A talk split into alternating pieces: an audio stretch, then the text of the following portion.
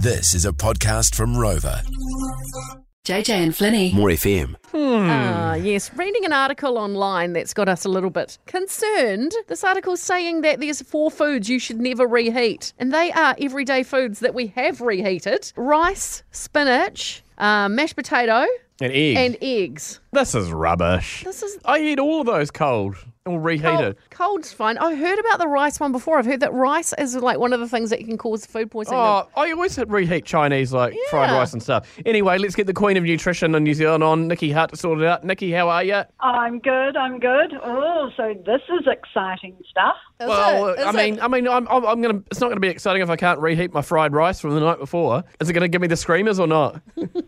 Yeah, it will actually. Like, you've got to be particularly careful with foods that can contain bacteria. So, bacteria likes to kind of hang around in a warm ambient kind of temperature.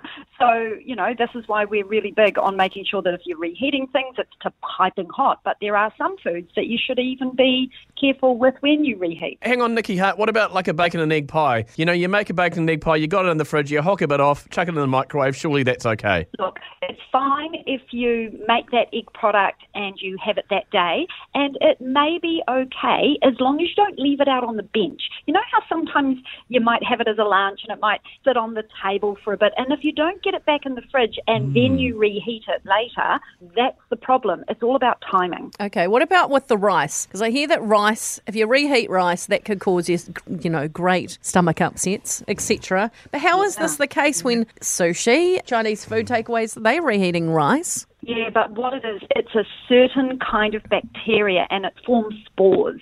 And basically, what's happening is, again, if you heat them up, these things, they're heat resistant. So even if you heat them up, they're going to hurt you. So we just say, look, actually eat it then and there. Maybe this is why I've got a sore tummy all the time Mm. because I just eat anything. So if you if you don't if you do order and say uh, fried rice, Yeah. and you don't finish it, is there a way that you can safely be able to have it the next day? I think it's about ti timing again. So, say we've had it that night, I might then make sure that once everyone's done, I put it straight in the fridge so Mm-hmm. that it gets cool quite quick, and then I will reheat it to boiling. But the trick is to stir things as well, because Ah. sometimes it heats in the middle but not around the outsides. You know Okay. how sometimes that happens with the microwave. Yes, you've yes. got to be ready. So it's good to mix it about. What about potato though? Surely, I mean, they're saying you can't reheat a potato. Please, come on, Nikki Hart. It depends, right?